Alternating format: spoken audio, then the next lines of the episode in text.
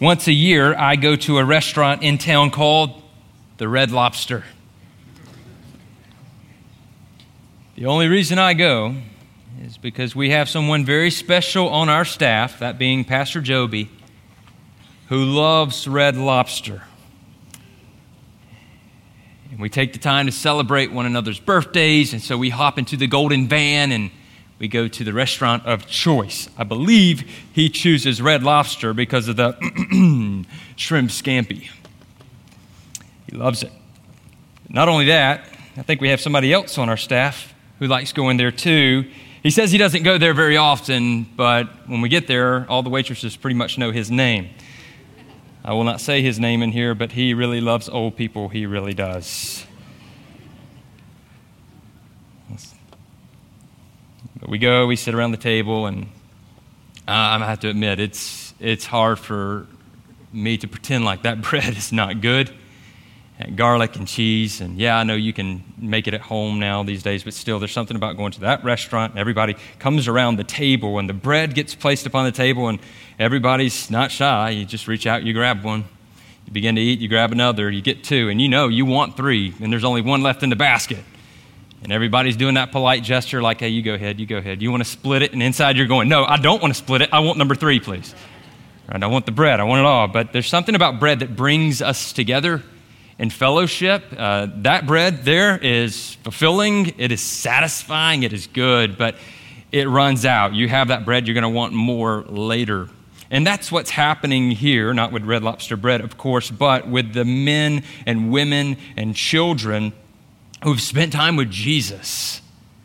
It says here they were seeking Jesus. Why? Because the day before, they saw many miracles, one great miracle at the end of the day where Jesus takes bread and multiplies the bread and the fish, and, and they have uh, all they can eat seafood feast. And then there's 12 baskets left over, one for each disciple. Now, they see this and they go, We want to follow this man. Where is he? They wake up the next day and they go, Where's Jesus? You know, his disciples went across. They have no idea what happened on the sea the night before that storm that Jesus sent his disciples into and Jesus walking on the water, they missed all of that. They just want the man who gave them plenty of bread. And so they begin to seek Jesus. We, we would think this is good, right? That they're seeking Jesus. And any time we would hear somebody say that they love Jesus or that they're seeking Jesus or they want to follow Jesus, that automatically that's good. But there are many people who seek Jesus with the wrong motives. May that not be us, but it could easily be us today. I'm thankful for this passage of Scripture that may bring it to light, it may bring it to the surface of a false motive for seeking Jesus this past week or in this period of our lives. Verse 25 and 26 when they found him on the other side of the sea, they said to him, Rabbi, when did you come here? I love this. He doesn't answer their question. They have a question for him, and he has an answer that's going to go straight to their hearts. Jesus answered them Truly, truly, I say to you, you are seeking me, not because you saw signs, but because you ate your fill of the loaves. You're not even coming to me because of all the signs that I did. You just like that bread. And you enjoyed it, and you're thinking, hey, I can just provide this for you every day. They're thinking if Jesus is a true king, surely he would operate the same as every other earthly king and leader. For there in Rome, it was common for people to be fed plenty of food in order to pacify the people so that they would support the king, the emperor, the ruler. It was also common for people to gather together and listen to famous speakers for leisure or entertainment with no intention to change. I just enjoyed hearing someone's thoughts, something new, and this was something new for all of them. So it is safe to say that this was a feeble attempt at a controlled Christology. Have you ever heard that term before? Controlled Christology. What does that mean? They were willing to follow Christ only if it was convenient to their needs and interest. I think we see this controlled Christology in our land today. Many people going after Christ until it's no longer convenient for them. This is not a God honoring motive for seeking Jesus. We were just reminded last week when Jesus sent his disciples into the teeth of a ferocious storm that there are going to be many moments in following Christ that are not convenient. It's not how we would write it out. It's not the things that we would want to go through, but God has a purpose in putting us through trials and difficulties, storms, being in a point where we have no control, but to trust fully in Christ so that we would center our life on Jesus. This crowd wanted to follow Jesus, but would only worship him if it was convenient for their every need. Why are you following Jesus? Is it because it's convenient right now? Have you ever thought, what if it's no longer convenient to love Jesus? Would I still wholeheartedly follow him? They wanted a political Messiah who would bring political liberation, not liberation from sin. See, if they wanted liberation from sin, then they were going to have to give up something. And they were in bondage to materialism. They saw it, they wanted it, they depended upon it. What good would it be if Jesus were to come and wipe out all external enemies when the greatest enemy is internal? The greatest enemy that we face is within us. It's an enemy that we've had from the time we took our first breath. When we came into this world, it is our flesh. Our flesh, which desires glory, to be satisfied, that everything would be centered around our flesh, our point of view. I had no idea how self centered I was and how narrow my point of view was until I came to college. And I realized that growing up in my home, everything when I viewed life was through the lens of my parents, through my own upbringing. And yet, that's where we see our conflicts. When the way that we see life comes into conflict with one another, or how about when the way we see life conflicts with Jesus? And these people do not understand who Jesus is. They're in conflict.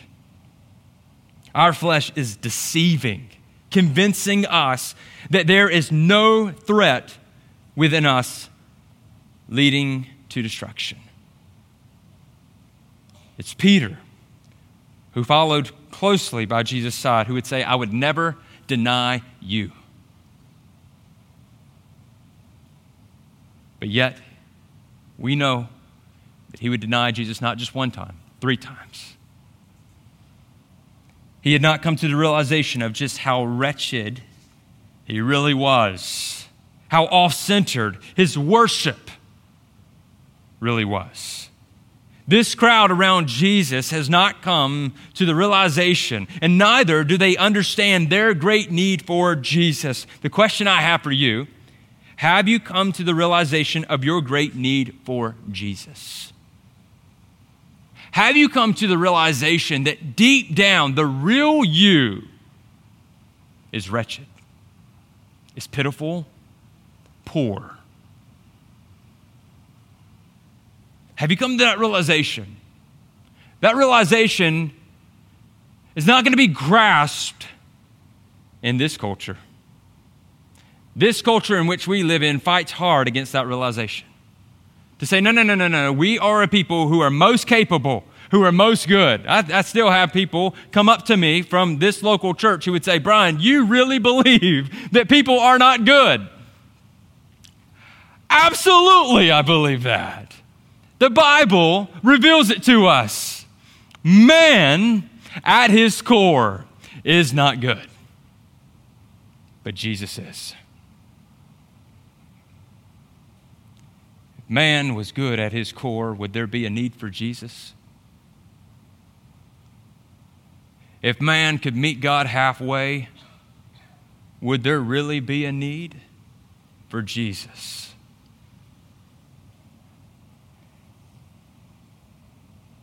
I think we grow in our appreciation for the gospel when we realize that we have no hope without the grace of God. These people come to Jesus, not relying upon grace and their need for a true Messiah to save them of their sins. They come to Jesus because, well, their bellies are empty and they want to be filled once again. Jesus didn't come to fill their bellies, He came to fill their hearts. And there are many times that our bellies are going to be empty, but the question is what about your heart? What about your heart? Verse 27 and following. Do not work for the food that perishes, but for the food that endures to eternal life, which the Son of Man will give to you, for on him God the Father has set his seal. What is this bread from heaven? This is the question before us today. What is this bread from heaven? Well, one, this bread is eternal, saving man and woman from their temporal materialism, which fades away and perishes in the end. We can give each other bread. We can comfort one another. We can be there for one another, but none of us can provide for each other what Christ provides for us, that which is indeed eternal. But not only is this bread eternal, this bread is sealed by the Father, which means it's authorized by the Father. That's what these people gathered around Jesus needed to understand that Jesus was coming by way of the Father. Jesus is the true bread from heaven. We see this sealing by the Father taking place in John chapter 1, 32 and 33, when the Holy Spirit came upon Jesus. God the Father has set his seal upon the Son, verifying, saying, It is good, this work in which he has come to do. Man's response to the bread from heaven is this He asks a question What must we do to be doing the works of God? So that doesn't sound like such a bad question, but if we look at it closely, what must we do? Now, I know what we do with Scripture. I know what we do with moments like this. We, we see the passage and say, but Brian, they didn't understand. Exactly. But let us put it in its proper perspective. God in the flesh is standing before them, has done many miracles before their eyes already, and they're still asking the question, what, what must we do? Man's done enough. Man's done too much, which has led to ruin, led to sin being passed on from one person to the next. Man can do nothing. It is all in what Jesus must do. It's not our own work, it's the work of the Father. It's to believe in the work of grace, the work that rescues us from the emptiness of life. First, the people must understand that they are empty. Will everyone in the room just say, empty? Man, have you felt empty lately? You think, man, if I just fill my life with more things, if I just busy my schedule, I won't feel so empty. You ever find yourself running in vain, asking this question what's the purpose? What is the point? What am I going to do with my life? Empty. We must all recognize that we are empty. We have hunger pains, not just physical hunger pains, but spiritual hunger pains. We have something deep down within us that's shouting out, More! it's, it's got to be more than this. And there is. It's only found in one. It's found in Jesus. But we must recognize that what can we do? The only thing we can do is bring our sin and place it before the Savior and say, Please take my sin. That's all we have to offer. They were seeking not the heavenly and permanent, but the earthly and perishable. So they said to him, Then what sign do you do that we may see and believe you? What work do you perform? What work? Can you imagine this scene? Jesus is being asked this question What work could you perform that will enable us to believe? That's where we revisit this whole if God would just show himself idea. God would just come into my life and reveal, then I would believe. And yet, God has been so gracious and so kind to provide us many examples in the Bible where that never works. And that reveals our hearts, does it not? That God could show himself in the flesh and that he could work miracles like this. And yet, you come back the next day and say, Well, what else you got? Come on, Jesus, dance for us. You got to have more.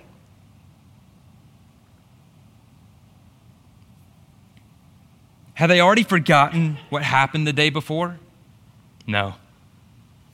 It's just the miracle of the feeding of the 5,000 was not seen as a better work than what Moses did. Wow. They're reflecting back to the wilderness and thinking that Moses indeed was some type of savior when it was God who provided. Our fathers ate the manna in the wilderness as it is written. He gave them bread from heaven to eat. Jesus cuts them off right there. He says, Truly, truly, I say to you, it was not Moses who gave you the bread from heaven, but my Father gives you the true bread from heaven. They're blind. They're blind. They're recounting history, and the one who was involved in providing all of it is standing before them, and they can't see him. We can't emphasize this enough in the book of John. Man does not recognize Jesus when he is standing in his flesh. And they're saying, Jesus, you have not done enough. But would Jesus ever be able to do enough for the crowd? Maybe you've put that before Jesus recently, before God. You need to do more, God. I need you to come through for me, God. Why does God have to come through for us? Hasn't God already done enough? Hasn't He provided everything we would ever need? But yet, we, even as Christians, would say, God, I need you to do more. If I'm going to believe, this is sinful man's response when left to his own thoughts about Christ. What more you got, Jesus? What more do you got? their response is an echo of their past ancestors. They say, Hey, Moses, he did a great work. You want to kind of compete with Moses so we can believe? What you got? But yet they sound just like their ancestors. Numbers 11, 4 through 6. Oh, that we had meat to eat. We remember the fish we ate in Egypt that cost nothing the cucumbers, the melons, the leeks, the onions, and the garlic. But now our strength is dried up, and there is nothing at all but this manna to look at. All we have is this manna. You brought us out to the wilderness, the desert, and we have this manna falling from heaven every day, six days a week. Yeah, we're pretty tired of it. We remember going back into Egypt, we had some free meat. Man, it was good.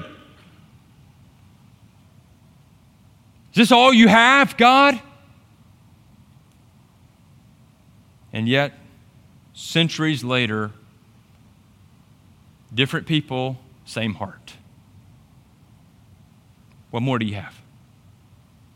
The word manna, we, we hear manna, we think bread, but the word manna actually means what is it?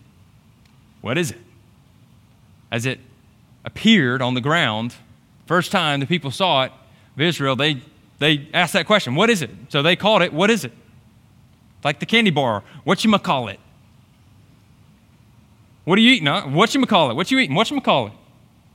That's what they ate. They didn't even have a name for it. And now they're looking at the true bread from heaven and they're saying, What is it? What you call it? Who are you? What more do you have? We need you to do more. For the bread of God is He who comes down from heaven and gives life to the world. This is how Jesus responds. This is what I've come to do. I've come to bring life. And so, what is this bread from heaven? Let me give you three things. The bread from heaven provides one fellowship. Christ, our King, brings us together in fellowship, which means he brings us together. We have a place to belong. I think it's the student ministry has a slogan, You belong here. And as you're all wearing your shirts and you're gathered together, there's a sense of belonging. But yet, as the family of God, He brings us together around the bread of life. We break bread. Jesus' broken body brings together a broken people to have fellowship, to enjoy Him forever. We gather together as the family of God under the banner of Christ Jesus. No longer are we enemies of Christ, but we are children of God. Do you ever wake up in the morning and praise God that you're no longer an enemy, but a child of His? You ever lay your head on the pillow at night and praise God that you're no longer an enemy of His, but a child? Christ did this good work on the cross as he was beaten and his blood poured out so that we as the church could be covered underneath the blood of Jesus Christ and we could come together around Jesus. We come together as the church in fellowship. We hear this word fellowship, it's kind of old school thought. In Baptist life, most especially, you hear fellowship, you think casseroles.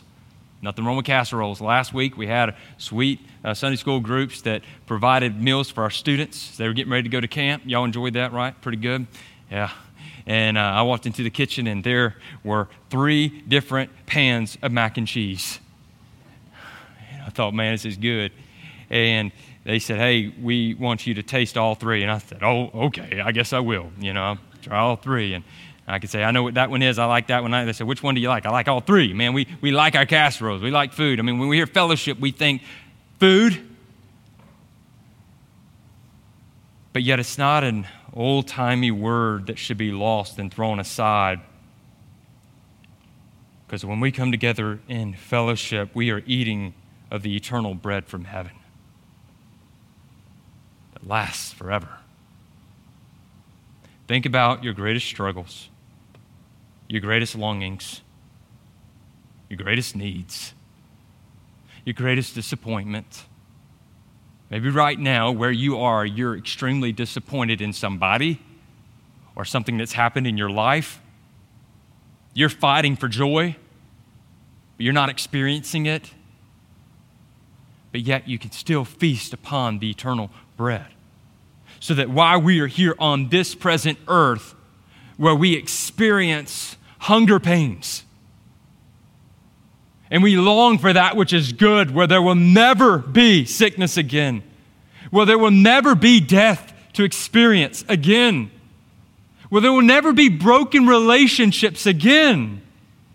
This we have in Christ. And we have this hope right now. And it encourages us it pushes us on to continue running until the end. Because when there's an end, there's only then from there a beginning for all of eternity in which we will enjoy Christ forever.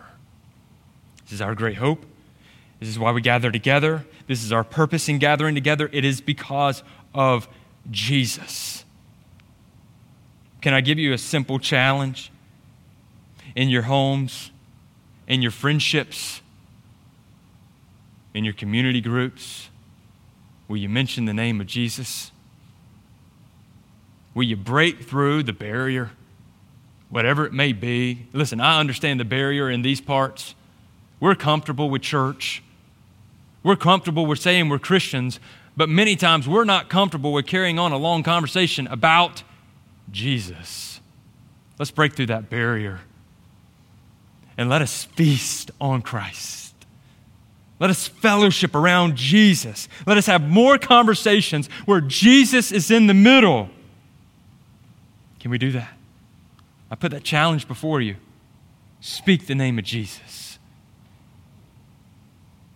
Not only do we have fellowship, a place to belong where we used to not belong because we couldn't just walk up to the table and sit with Christ because we were enemies. But yet Christ took on the wrath of God in our place so that we could freely come and sit. So we have fellowship, a place to belong, but number two, we have sustenance. This bread fulfills all of our hunger, it fuels us for obedience. In Christ, we find our righteousness, and through Christ, we have been given the commands to obey, the ability to obey. We look at our children and we go, wow, we raised them the same, but they're all different. And yet, all of them possess the same type of flesh that disables them from being able to obey God. That's hard, isn't it? when we love our precious little ones and we're looking to them and they're precious to us, but yet they have a flesh that disobeys. All they know to do is disobey. But yet we pray God's grace upon them. We share the gospel with them that they would receive the good news of Jesus Christ and be filled. Because here's what the bread of life will do for us. It drives out our complaining and our ungratefulness. He tells the people they must believe, not work, believe. And yet, we as Christians must continue to believe. Believe until the very end. The end of what? This life. Knowing that Christ is coming back, knowing that our bodies will be raised from the dead, and reunited with our souls, and we will be in a glorified state before a glorious King, and there we will reign with Him forever.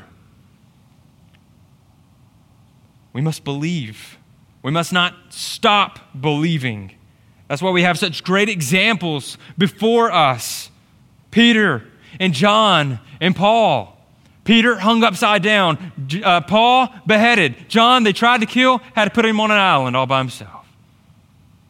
How did they respond? Peter preached with boldness as he suffered for Christ. John savored in the love of God as he suffered for Christ. And Paul boasted in his suffering as he suffered for Christ. What's our response? What is our response as we live here on this earth? And he sustains us. He fulfills this hunger that we have for eternity, something that will last, something that will truly fill us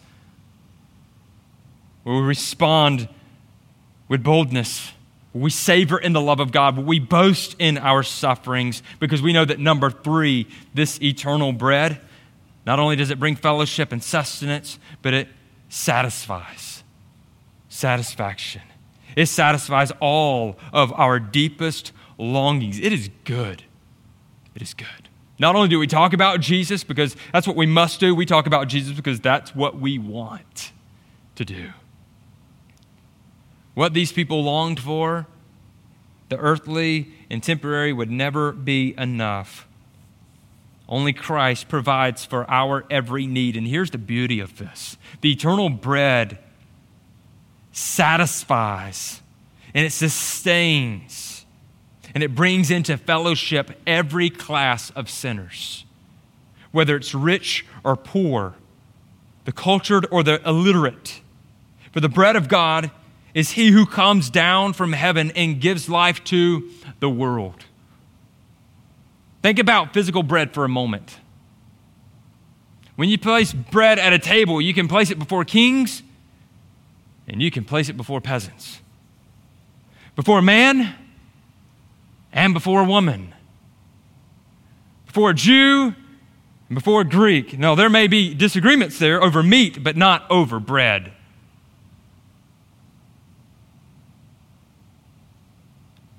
All of these people can come together around bread.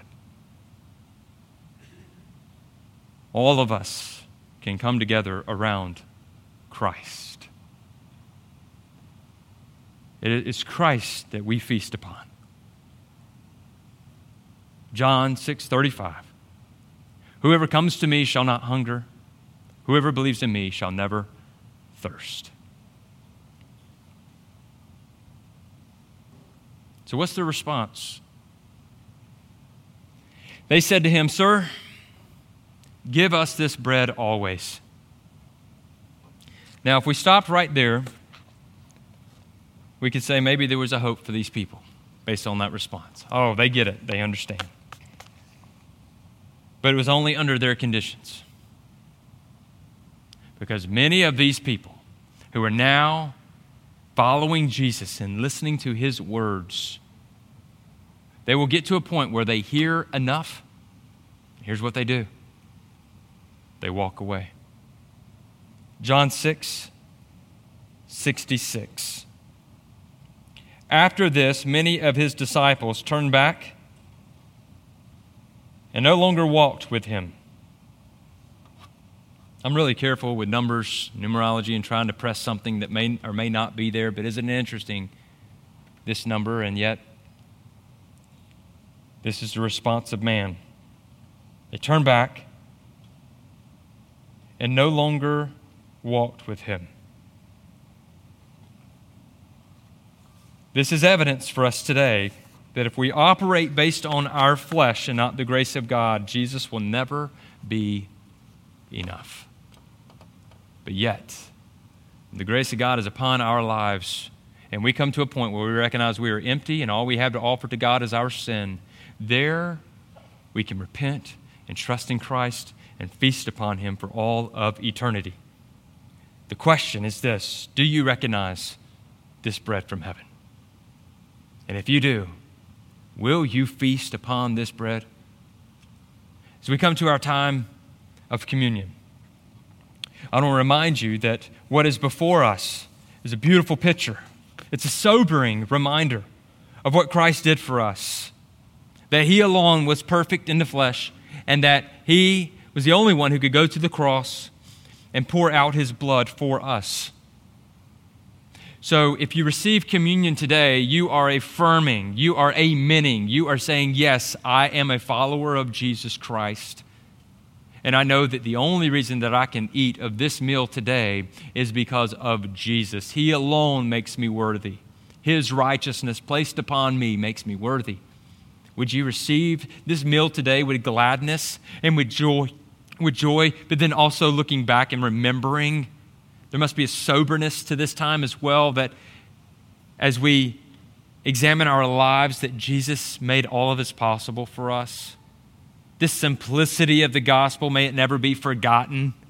How much we need Jesus, keeping Jesus at the center of our fellowship. So when we come together today, we're coming together in fellowship as followers of Christ. If you're here today and you're not a follower of Christ, it means you're not within the fellowship doesn't mean that we're all better than you. It means that we're trusting in Jesus. Today, your greatest need is not to receive this meal. In fact, I'm going to lovingly at this time tell you, please do not, because you cannot come in a worthy manner to receive communion without Jesus.